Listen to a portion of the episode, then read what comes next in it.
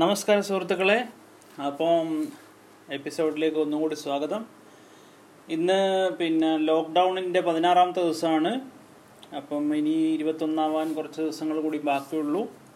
പതിനാറാമത്തെ ദിവസമാണ്. ഇന്ന് പെസഹ വ്യാഴമാണ് ഈസ്റ്ററാണ് വരുന്നത്. അപ്പോൾ ഈസ്റ്റർ മുട്ട അങ്ങനെ ഈസ്റ്ററുമായിട്ടുള്ള പല ആഘോഷങ്ങളും ചിലപ്പോൾ ഇതിൽ മുങ്ങിപ്പോവും ലോക്ക്ഡൗണിൽ പക്ഷേ എല്ലാം നല്ലതിന് വേണ്ടിയാണല്ലോ.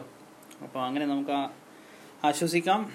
അപ്പോൾ ഇന്നത്തെ ഒരു ടോപ്പിക് എന്ന് പറഞ്ഞു കഴിഞ്ഞാൽ ഇടതുപക്ഷ പാർട്ടികൾക്ക് പ്രത്യേകിച്ചും സി പി ഐ എമ്മിന് അല്ലെ സി പി എമ്മിന് കേരളത്തിൽ ഇനിയൊരു നിലനിൽപ്പ് ഉണ്ടോ? അല്ലെ ഒരു ഇപ്പോൾ തിരിച്ചുവരവ് എന്ന് പറയാൻ പറ്റില്ല തിരിച്ചു വന്നിട്ടാണുള്ളത്.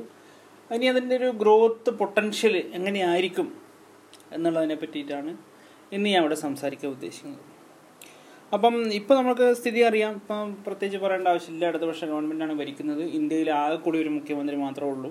മുമ്പ് രണ്ട് മൂന്ന് സ്ഥലത്തൊക്കെ ഉണ്ടായിരുന്നതാണ്. അത്യാവശ്യം സ്വാധീനമൊക്കെ പല സ്ഥലത്തും ഉണ്ടായിരുന്നു.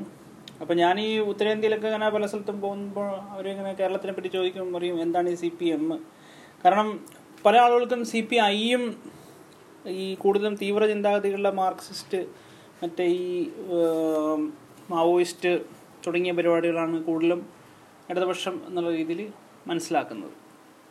അപ്പം സി പി ഐ എം എന്ന് പറഞ്ഞൊരു പരിപാടി ബംഗാളിലും കേരളത്തിലുമാണ് കൂടുതലുണ്ടായിരുന്നെന്ന് തോന്നുന്നു. ബംഗാളിൽ ഇപ്പോൾ ഏകദേശം അവസാനിച്ചു.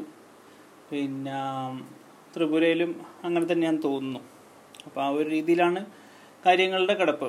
അപ്പോൾ കേരളത്തിലാണ് കുറച്ച് ബാക്കിയുള്ളത്. അപ്പോൾ ഇതേ കേരളത്തിൽ തന്നെ പിന്നെ എനിക്ക് തോന്നുന്നു കോൺഗ്രസും സി പി എമ്മും അങ്ങനെ ഓൾട്ടർനേറ്റ് ആയിട്ടുള്ളൊരു ഭരണം. അതായത് പഞ്ചാബിൽ കുറച്ച് കണ്ടുവരുന്ന പോലെ. അല്ലെങ്കിൽ രാജസ്ഥാനിലും ഹരിയാനയിലും എന്തിനും നമ്മുടെ തമിഴ്നാട്ടിൽ D M K A D M A D M K അങ്ങനെ മാറി മാറി ഭരിച്ചുകൊണ്ടിരിക്കുന്ന ഒരു കാലഘട്ടത്തിലാണ് ഇപ്പോൾ ഉള്ളത്. രണ്ടായിരത്തി ഇരുപത്തൊന്ന് മെയ്യിൽ ഒരു ഇലക്ഷനും വരുന്നുണ്ട്. അപ്പം ഈ ഇലക്ഷനിൽ ഇടതുപക്ഷം ജയിക്കും എന്നുള്ള കാര്യത്തിൽ ഏകദേശം ഒരു നല്ല ശതമാനം പിന്നെ തീർച്ച കൈവന്നിട്ടുണ്ടല്ലോ. കാരണം എന്ന് വെച്ചാൽ അതിനൊരു ആ, ആ ഒരു അന്തരീക്ഷമാണ് ഇപ്പം ഉള്ളതെന്ന് വേണമെങ്കിൽ നമുക്ക് പറയാവുന്നതാണ്. ഇതിപ്പം രണ്ടായിരത്തി ഇരുപതാണ് ഏകദേശം ഒരു കൊല്ലം ബാക്കിയുണ്ട്. പക്ഷേ ഇപ്പോൾ ഈ സോഷ്യൽ മീഡിയേന്റെ ഒരു വരവും കൂടി കാരണം സോഷ്യൽ മീഡിയ എന്നൊക്കെ പറയുമ്പം എന്താ കാര്യം വെച്ചാൽ ആയിരം നല്ല കാര്യങ്ങൾ ചെയ്താലും ഒരു കാര്യം തെറ്റിപ്പോയി കഴിഞ്ഞാൽ ആ ഒരു തെറ്റിയ കാര്യം ആയിരത്തിന്റെ എല്ലാ പിന്നെ കാഴ്ചയും മറക്കുന്ന തരത്തിൽ കാരണം രണ്ടിനും ഒരേ സ്പേസ് ആണല്ലോ കിട്ടുന്നത്. ആയിരം ചെയ്താലും ഒരേ സ്പേസ് ആണ് ഒരു തെറ്റ് ചെയ്താലും ഒരേ സ്പേസ് ആണ്. അപ്പോൾ അങ്ങനെയൊക്കെയാണ് ഇതിലുള്ളത്. അപ്പോൾ ഞാൻ ഇന്നത്തെ ഒരു പ്രധാനപ്പെട്ടായിട്ട് പറയാൻ പോകുന്നതെന്ന് വെച്ചാൽ ഇപ്പം ഇടതുപക്ഷത്തിന് ഇപ്പം ഇനി അങ്ങോട്ട് കാര്യങ്ങൾ കുറച്ച് മുഷ്കിൽ കുറച്ച് ബുദ്ധിമുട്ടാവും എന്നുള്ളൊരു പോയിന്റ് തന്നെയാണ് എനിക്ക് തോന്നുന്നത്. കാരണം എന്താണെന്ന് വെച്ചാൽ പ്രധാന കാരണം എന്ന് പറഞ്ഞു കഴിഞ്ഞാൽ ഈ പിന്നെ ഓരോ കോണിൽ നടക്കുന്ന വാർത്തകൾ ഇപ്പോൾ പല സ്ഥലത്ത് എത്തുന്നുണ്ട്. അപ്പം വ്യക്തമായിട്ടും മുൻകാലങ്ങളിൽ സുശക്തമായ നെറ്റ്വർക്കുള്ള അല്ലെങ്കിൽ ഒരു കേഡർ സംവിധാനത്തിലൊക്കെ വർക്ക് ചെയ്യുന്ന ആളുകൾക്ക് പിന്നെ കൂടുതൽ മേൻ മുൻകൈ മുൻകാലത്ത് ലഭിച്ചിട്ടുണ്ടായിരുന്നു. പക്ഷെ ഇപ്പം അതൊന്നും പിന്നെ ബാധകമല്ല.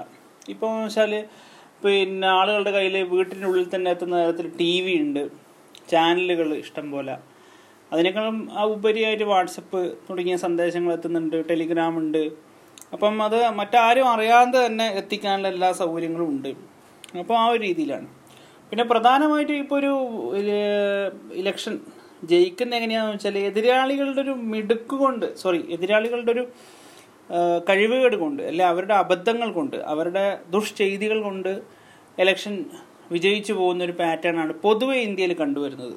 കാരണം ആളുകൾ പിന്നെ അധികാരം കിട്ടുമ്പോൾ തന്നെ എങ്ങനെയെങ്കിലും പൈസ അടിക്കാൻ നോക്കും അഴിമതി ആരോപണം വരും സ്വജനപക്ഷപാതം വരും അങ്ങനെ പല കാര്യങ്ങളും നടന്നുകൊണ്ടിരിക്കും.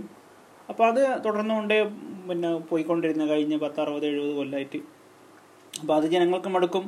വേറൊരാൾ ഓക്കെ ഞങ്ങൾ ചെയ്യില്ല പറഞ്ഞ് കയറും അതിപ്പോൾ അതും തോക്കും. അത് കഴിഞ്ഞ് അടുത്ത ആൾ വരും. അല്ലെ പഴയ ആൾ തന്നെ വരും. അതും അങ്ങനെ തന്നെ. അപ്പോൾ അങ്ങനെ ജനങ്ങളുടെ ഒരു ഓർമ്മശക്തിയൊക്കെ ഇങ്ങനെ ആക്കിയിട്ട് കാരണം പക്ഷേ ഇപ്പോഴത്തെ പ്രശ്നം എന്ന് വെച്ചാൽ ഓർമ്മശക്തിനെ കുറച്ചൊരു പിന്നെ ഉണർത്താൻ വേണ്ടിയിട്ട് പഴയ വീഡിയോകൾ പഴയ ഫോട്ടോകൾ ഇതൊക്കെ വെച്ചിട്ട് ആളുകളെ പിന്നെ പഴയ കാര്യങ്ങളെ ഓർമ്മിപ്പിക്കാൻ ഒരു എളുപ്പമുണ്ട്. കാരണം കാരണം പഴയ ഏതെങ്കിലും ഫോട്ടോയും വീഡിയോയും ഒക്കെ പിന്നെ ഇപ്പോൾ അവിടെ തന്നെ ഉണ്ടാവില്ല അഞ്ച് കൊല്ലവും പത്ത് കൊല്ലവും പഴയതൊക്കെ. അപ്പോൾ ആ ഒരു സംഭവമുണ്ട്. അപ്പോൾ ഞാൻ നിങ്ങളോട് പറഞ്ഞു വരുന്നത് എന്താണെന്ന് വെച്ച് കഴിഞ്ഞാൽ പിന്നെ ഈ ഒരു പോപ്പുലേഷൻ അപ്പോൾ നമ്മൾ ടോപ്പിക്കിലേക്ക് വരികയാണെങ്കിൽ പോപ്പുലേഷനിലെ ഒരു ഒരു ഡെമോഗ്രഫിക് ചേഞ്ച് അതായത് മെജോറിറ്റി ആയിട്ടുള്ള സമുദായങ്ങളും മൈനോറിറ്റി ആയിട്ടുള്ള സമുദായങ്ങളും തമ്മിലുള്ള ഒരു പോപ്പുലേഷൻ ടഗ് വരികയാണ്.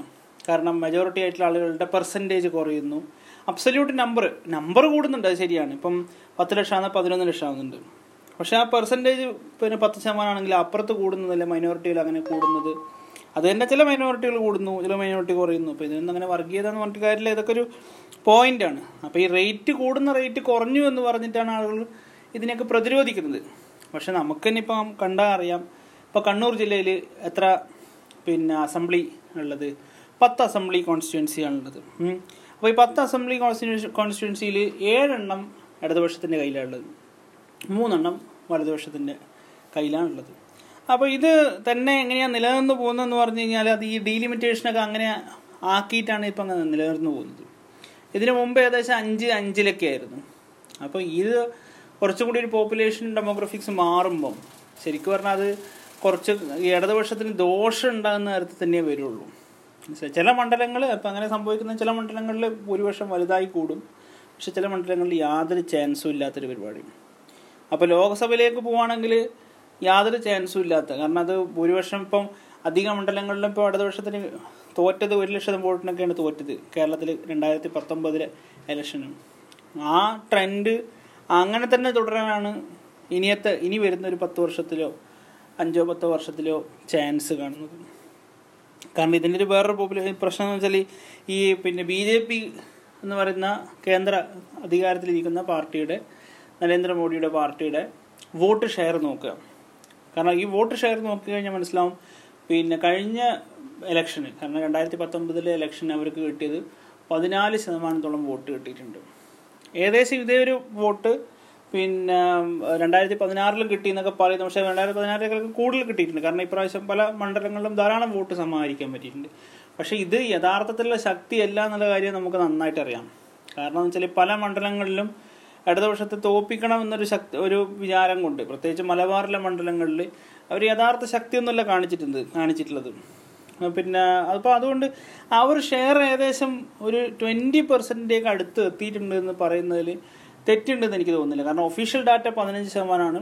ഇനിയിപ്പോൾ അതിന് ഇരുപത് ശതമാനം എത്തിയിട്ടുണ്ട് ബി ജെ പിന്റെ ഒരു വോട്ട് ഷെയർ. അപ്പോൾ അതിനെ നോക്കുക ഇപ്പോൾ മെജോറിറ്റി പോപ്പുലേഷൻ എന്ന് പറഞ്ഞാൽ പല ജില്ലകളിലും ഏകദേശം അറുപതാണ് വരുന്നത്. ഇപ്പോൾ കോട്ടയം ജില്ലകളിലൊക്കെ അത് ഫിഫ്റ്റി പെർസെന്റിനേക്കാളും കുറവാണ് ഹിന്ദു പോപ്പുലേഷൻ വരുന്നത്. അപ്പം ഇത് അധിക സ്ഥലത്തും അറുപത്. കമ്പൈൻഡ് മൈനോറിറ്റീസ് ഫോർട്ടി പെർസെന്റേജിന്റെ അടുത്ത് കണ്ണൂർ ജില്ലയിലൊക്കെ എത്തിക്കഴിഞ്ഞു. കാസർഗോഡ് ജില്ലയിൽ ഫോർട്ടി കടന്നു കഴിഞ്ഞു. അപ്പോൾ ഈ ഒരു അവസ്ഥയിൽ ശരിക്കും പറഞ്ഞു കഴിഞ്ഞാൽ കഴിഞ്ഞ അവിടെ രണ്ടായിരത്തി പതിനാറിലെ ഇലക്ഷനിൽ ജയിക്കാൻ കാരണം ഉണ്ടായെന്ന് വെച്ചാൽ അപ്പോൾ ആ സമയത്ത് ഉണ്ടായിരുന്ന ഒരുപാട് അഴിമതി ആരോപണങ്ങളും ഒരുപാട് പിന്നെ എന്താ പറയുക സരിത ബാർക്ക് ബാറ് അങ്ങനെയൊക്കെ പറഞ്ഞ കാര്യങ്ങളൊക്കെ ഉള്ളതുകൊണ്ട് അവർ എതിർ വികാരം വന്നുകൊണ്ടാണ് ജയിച്ചത്.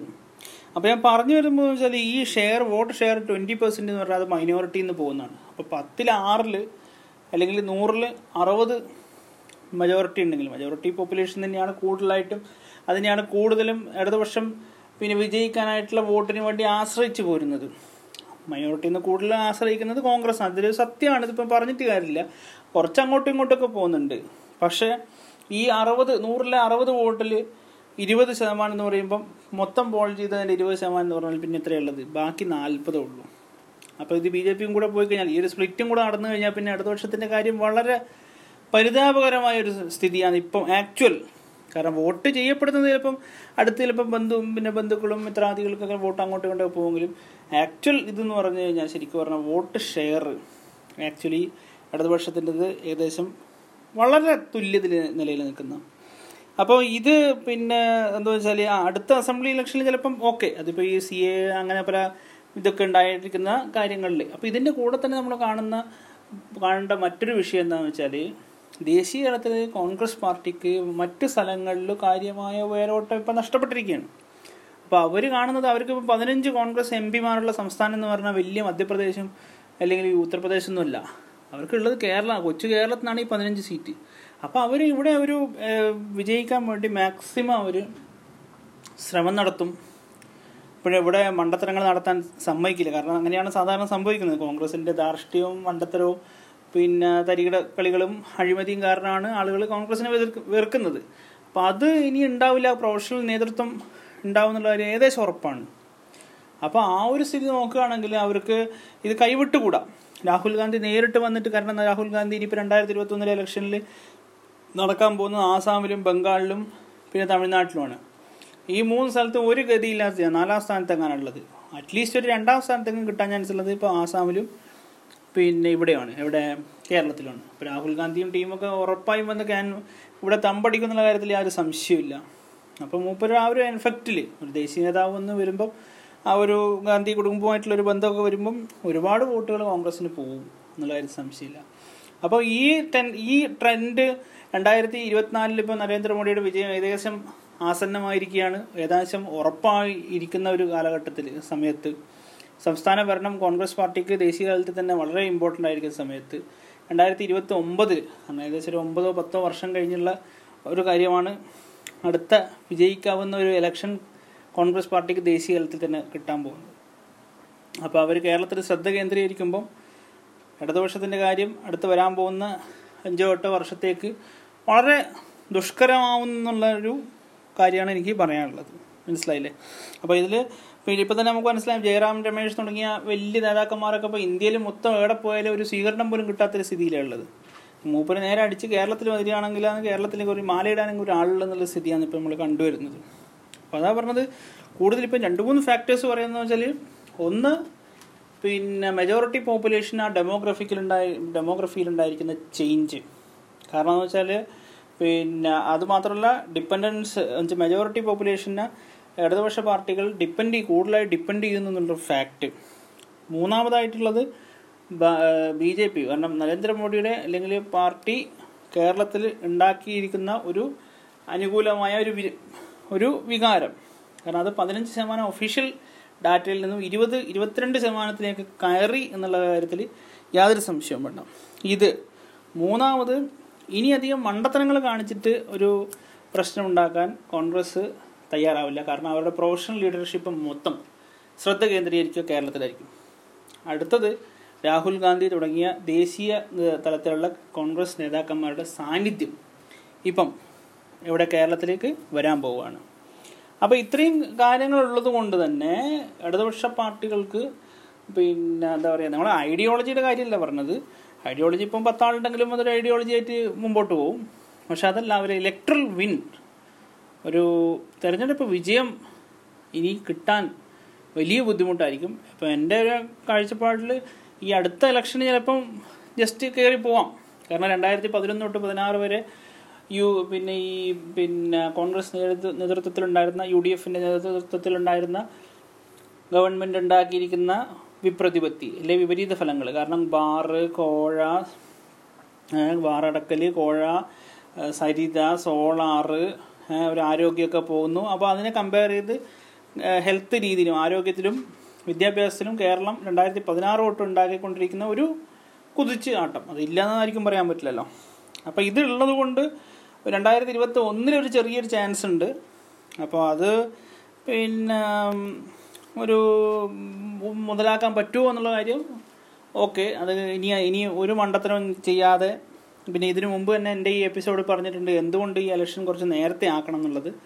അപ്പോൾ ആ കാര്യങ്ങൾ ഞാൻ മുമ്പത്തെ ഇത് നോക്കുകയാണെങ്കിൽ നിങ്ങൾക്ക് മനസ്സിലാവും. അപ്പോൾ ഞാൻ പറഞ്ഞ ഈ അഞ്ച് കാര്യങ്ങൾ.